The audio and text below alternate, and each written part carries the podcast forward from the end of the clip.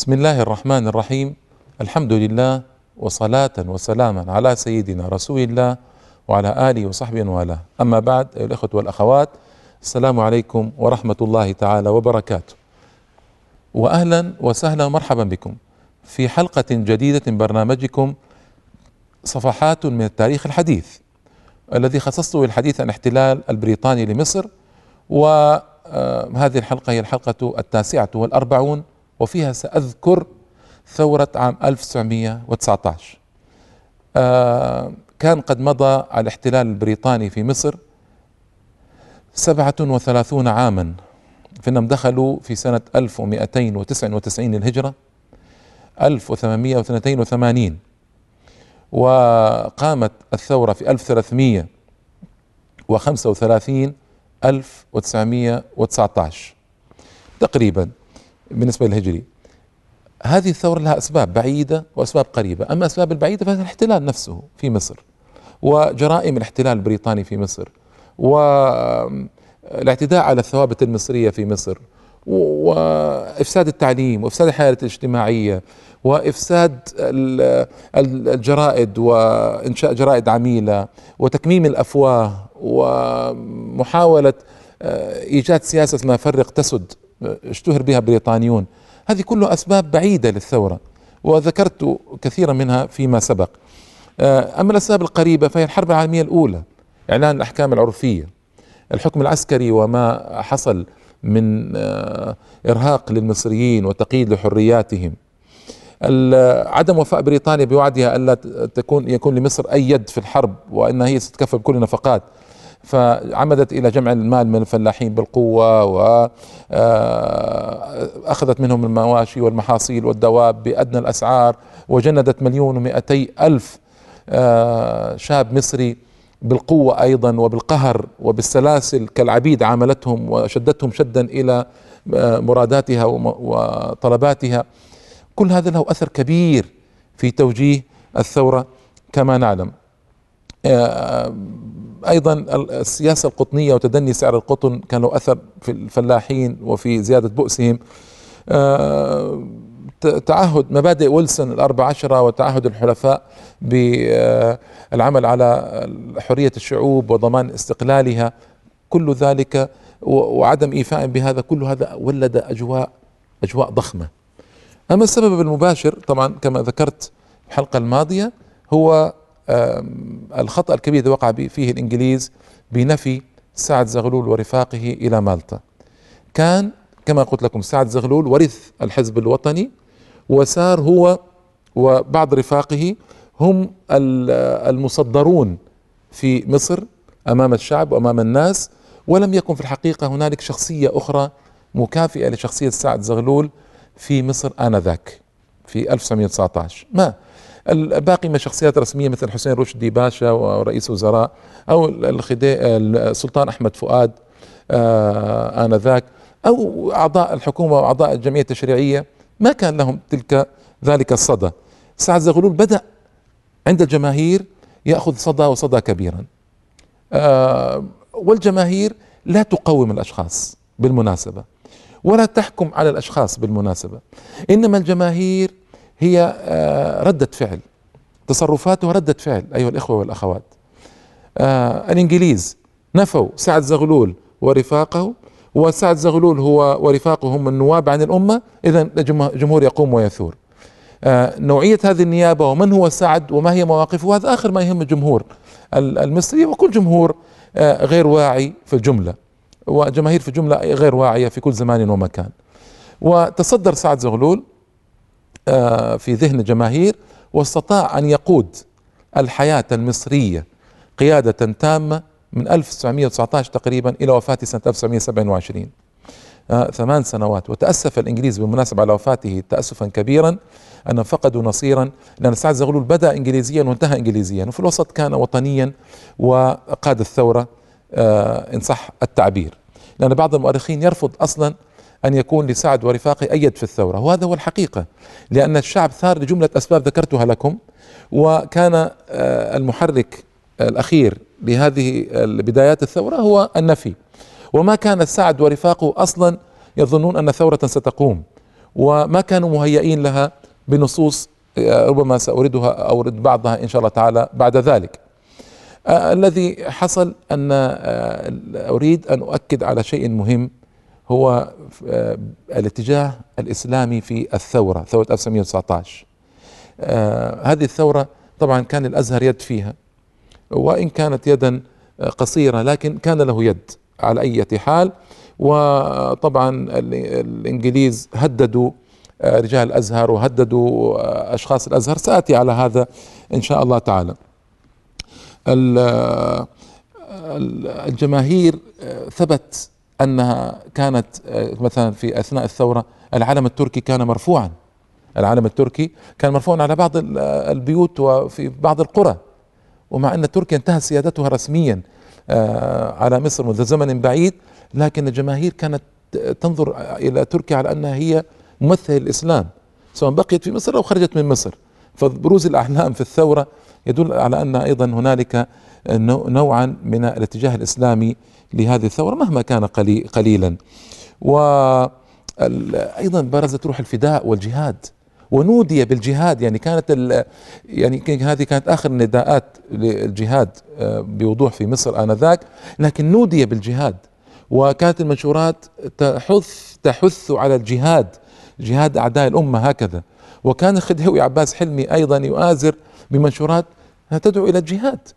وهذه كانت تسمى المنشورات السرية. آنذاك كان الإنجليز يعاقبون من يجدونها في يده بالسجن والجلد والغرامات والضرب وكانوا يأمرون بجمعها ويحذرون من آه، تعليقها أو توزيعها.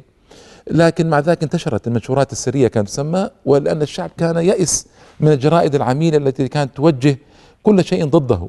فكانوا يعمدون إلى قضية المنشورات السرية هذه.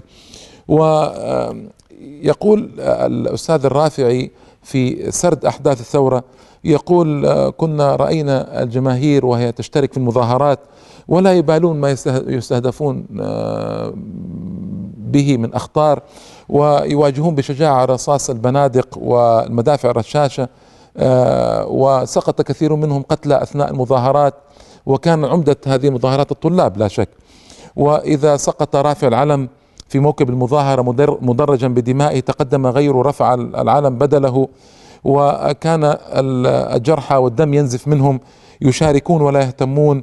وذكر حادثة لطيفة قال رجال البوليس قبضوا في إحدى المظاهرات على جماعة من طلبة المتظاهرين وساقوهم إلى القسم واعتقلوهم به.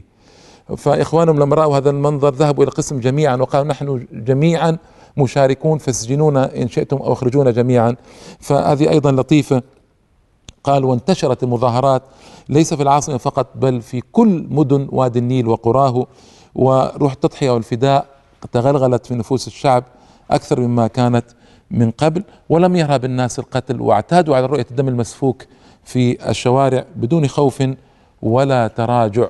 وصارت الصحف العالمية تبرز ما يحدث في مصر بلسان الدهشة والاستغراب لأنهم ظنوا أن الشعب المصري قد سكن إلى الاحتلال ويأس من مقاومته كما كانت بريطانيا تبشر في أوروبا.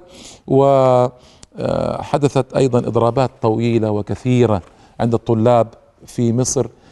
طلاب الجامعات يضربون طلاب المدارس العليا يضربون طلاب المعاهد يضربون. فهذه أثرت أيضا في آه، حركة ثورة 1919 وكانت وقودا يمدها. ومن المناسب أن نقول لابد من القول بأن الشباب كانوا هم وقود هذه الثورة. يعني الشباب في مصر والطلاب على الأخص كانوا هم وقود هذه الثورة لأن مصر كانت فيها حركة طلابية آه، برزت قوية من 1919 إلى الجلاء البريطاني. ما بعد الثورة المصرية طبعا أخمدت الحركة الطلابية في عصر الاستبداد الذي جرى بعد الثورة المصرية وإخراج الملك فاروق. حصل عهد استبداد كبير طبعا معلوم والثورة الطلابية أخمدت لكن آه لكن كان للطلاب أثر وشأن كبير من من حوالي 1909 إن شئنا الدقة إلى 1955 56 ثم أخمدت الحركات الطلابية بعد ذلك بالقصد كما هو معلوم. ويعني ليس هذا وقت وقت تقويم الحركات الطلابية لكن هذا هو الذي حصل في مصر. وجنازات الشهداء كان الناس يخرجون في جنازات الشهداء وكان لها أثر كبير في إيقاد جذوة إبقاء جذوة الثورة مشتعلة في النفوس وكان الناس يخرجون في جنازات من لا يعرفونهم وبالآلاف ويشاركون في دفنهم وقطعت السكك الحديدية وأحرقت المقرات البريطانية وكانت حركة رائعة ورائعة جدا في الحقيقة. وحتى أن طلاب القانون عندما طلب منهم أن يعودوا إلى مدارسهم قالوا لفظة لطيفة قالوا لا نريد أن نعود إلى دراسة القانون في بلد يداس فيه القانون. فكان هذا أيضا مؤشرا على وعي الطلاب وأين وصلوا. استمرت المظاهرات ودمرت عربات الترام في القاهرة. اقتلعت الأشجار قطعت خطوط البرق أتلفت خطوط السكك الحديدية. واجه الإنجليز الأمر بإصدار الأوامر العسكرية إلا أن الأمور استفحلت وتفشت الإضرابات بين مختلف الهيئات والموظفين وعمال الترام والحوذية أي يعني العمال اليدويين وسائقي العربات والنقل والأجرة ثم انتقلت إلى المحامين أغلقت المتاجر امتدت الثورة إلى مختلف الأقاليم من الإسكندرية إلى طنطا إلى شبين الكوم إلى بركة السبع إلى رشيد إلى دمنهور والوجه القبلي آه يعني الصعيد.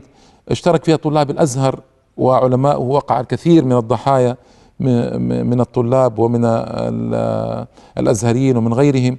وازداد العنف آه شيئا بعد شيء إلى أن اضطرت بريطانيا لتنحية وينجت كمندوب سامي والمجيء بإلمبي كمندوب سامي بريطاني في مصر لأن إلمبي عسكري ويستطيع تهدئة الأمور.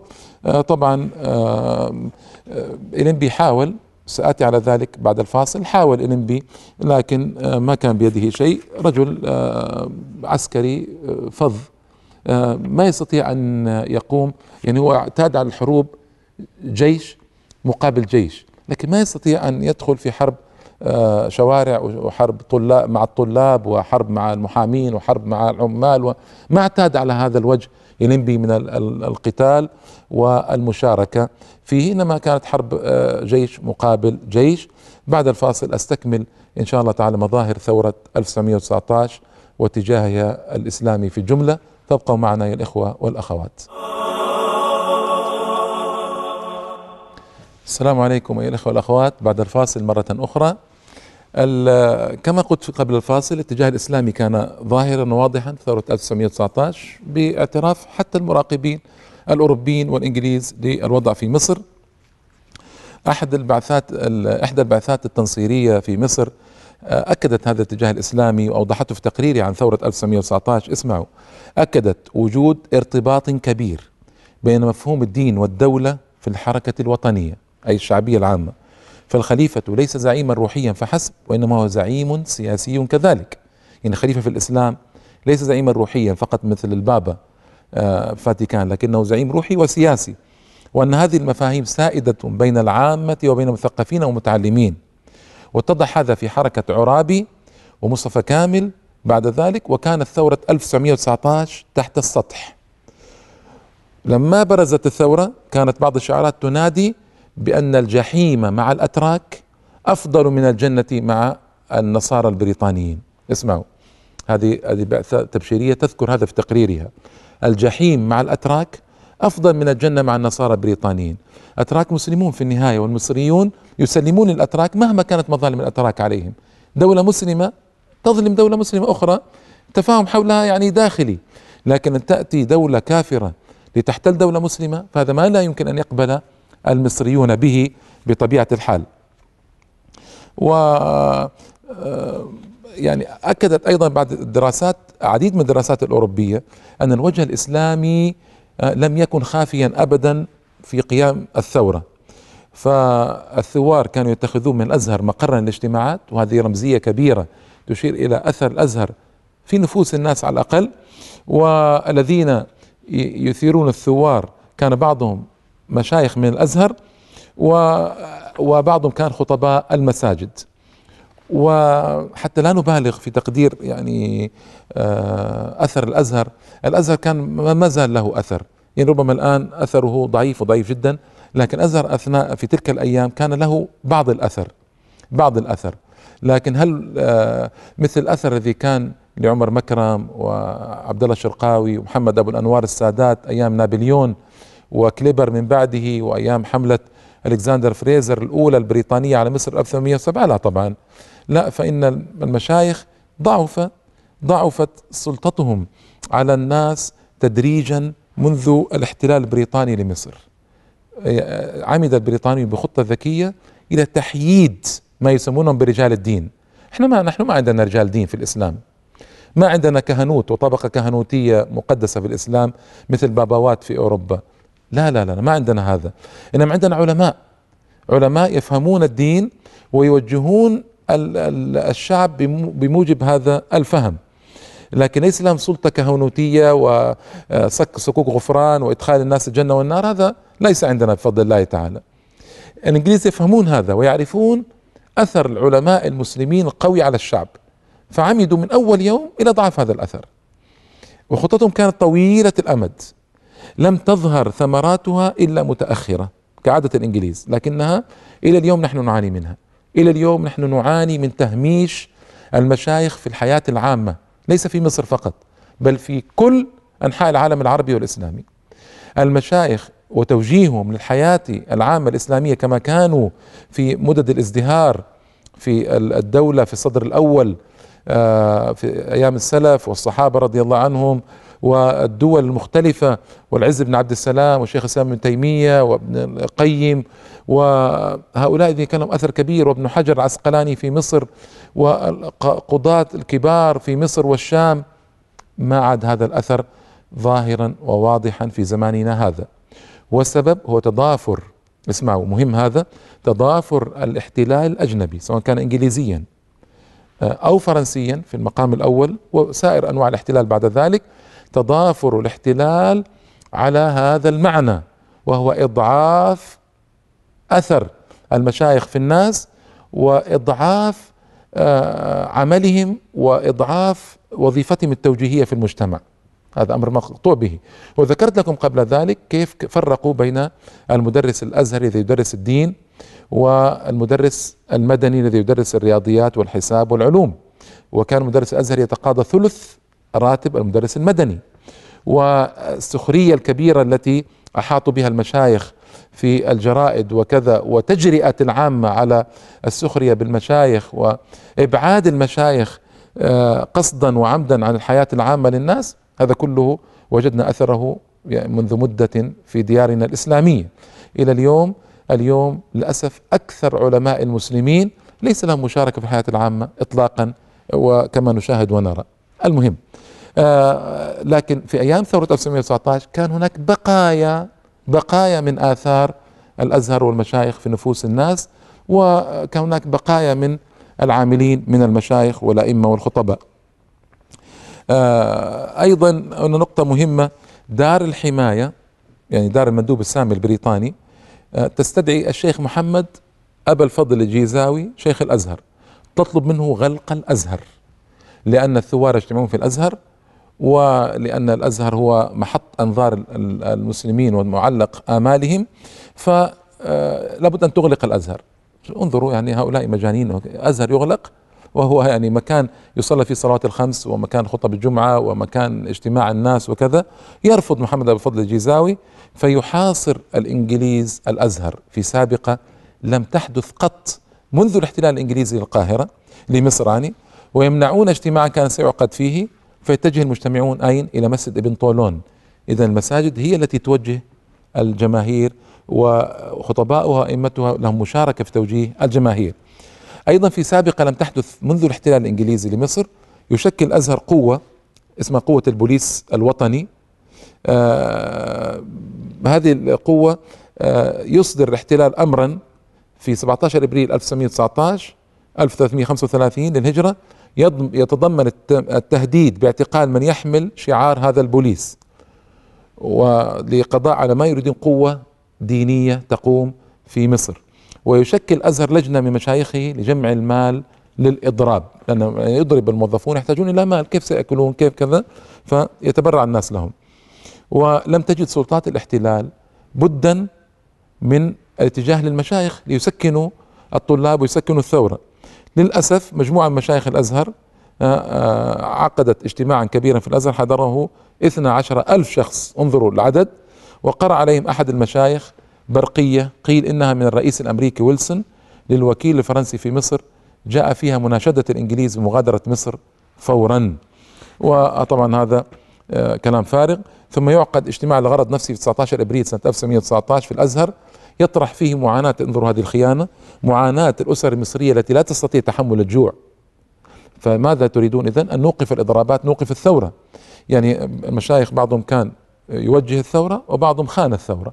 للأسف الشديد وأنا قلت لكم في تلك الأثناء كان يعني أثر المشايخ قد ضعف إلى حد كبير. آه، أيضا في ريف مصر انظروا لتقرير يعني تقرير كتب كتبه الغربيون قالوا في ريف مصر كان الفلاحون لسلامة طويتهم يقعون تحت تأثير مفاهيم دينية حول العقيدة والإيمان تلقى عليهم تجعلهم يطلقون النار دون وعي دون وعي. والعجيب أن تشيتهام نائب المعتمد البريطاني في مصر في 19 مارس 1919 يرسل رسالة إلى كرازون وزير خارجية بريطانيا يقول له إن العلم التركي رفع في بعض القرى. وذكرت لكم من قبل هذا لكنه ذكرت سنده وطبعا ضايق بريطانيا جدا. آه آه وأيضا مجلس البريطاني مجلس الجالية البريطانية في القاهرة هو مجلس يمثل مصالح بريطانية مختلفة اقتصادية وسياسية وإعلامية آه ذكر في تقريره حقيقة أن السلطات البريطانية تدرك جيدا المقولة المعروفة بأن حكم شعب مسلم بواسطة أمة مسيحية من شأنه أن يشحن الوضع القائم بأخطار معينة وأن تجنب الاضطرابات يتطلب قدرا كبيرا من التعلق والرزانة التعقل والرزانة في معالجة الموقف. أرأيتم؟ يعرفون أن المصريين والمسلمون لا يمكن أن يقبلوا بالنصارى أبدا ليحكموا بلادهم. قادة الوفد أين كانوا من هذه الهوجة كلها؟ وذلك الإضراب وتلك الثورة. قلت لكم أن سعد زغلول ورفاقه لم يكونوا يظنون حتى هم في مالطا منفيون أن تقوم ثوره عقب نفيهم. واستغربوا الثورة لما قامت. وبعضهم يعني كان يريد أن ينأى بالثورة عن الاتجاه الديني. لماذا؟ يريد أن تصطبغ الثورة بصبغة علمانية. حتى لا يتهموا في أوروبا بأن القضية قضية عصبية دينية. يريدون أن يبقوا الرأي العام الأوروبي والأمريكي معه معهم بحيث لا تصطبغ الثورة بعصبية دينية معينة. وفي ذلك كانوا يحرصون دوما أن يظهروا الثورة بمظهر أو بلباس علماني. انتبهوا هذه نقطة مهمة لأنها أيضا آه، أثرت على المسيرة السياسية المصرية بعد ذلك وعلمنتها تماما. آه، آه، أيضا بعد اعتراف ويلسون بالحماية الإنجليزية على مصر كانوا يأملون في مساعدته في تحقيق إصلاحات في مصر. لهذا كان من الضروري من الضروري أن تتجنب يعني بريطانيا كانت تسعى أن ويلسون يساعدها في مصر لتحقيق بعض الإصلاحات السياسية وتهدئة المصريين. لذلك كان اتجاه الإنجليزي هو تقوية هذا الاتجاه الوفدي العلماني وإضعاف الاتجاه الإسلامي بكل أطيافه. انتبهوا لذلك تحول الأمر الآن من معاداة لسعد زغلول ورفاقه ومنع من السفر إلى السماح لهم بالسفر بعد ذلك تهدئة للمصريين في خضم الثورة ومحاوله آه، تقوية هذا الاتجاه الذي تفطن له البريطانيون بمكر بالغ.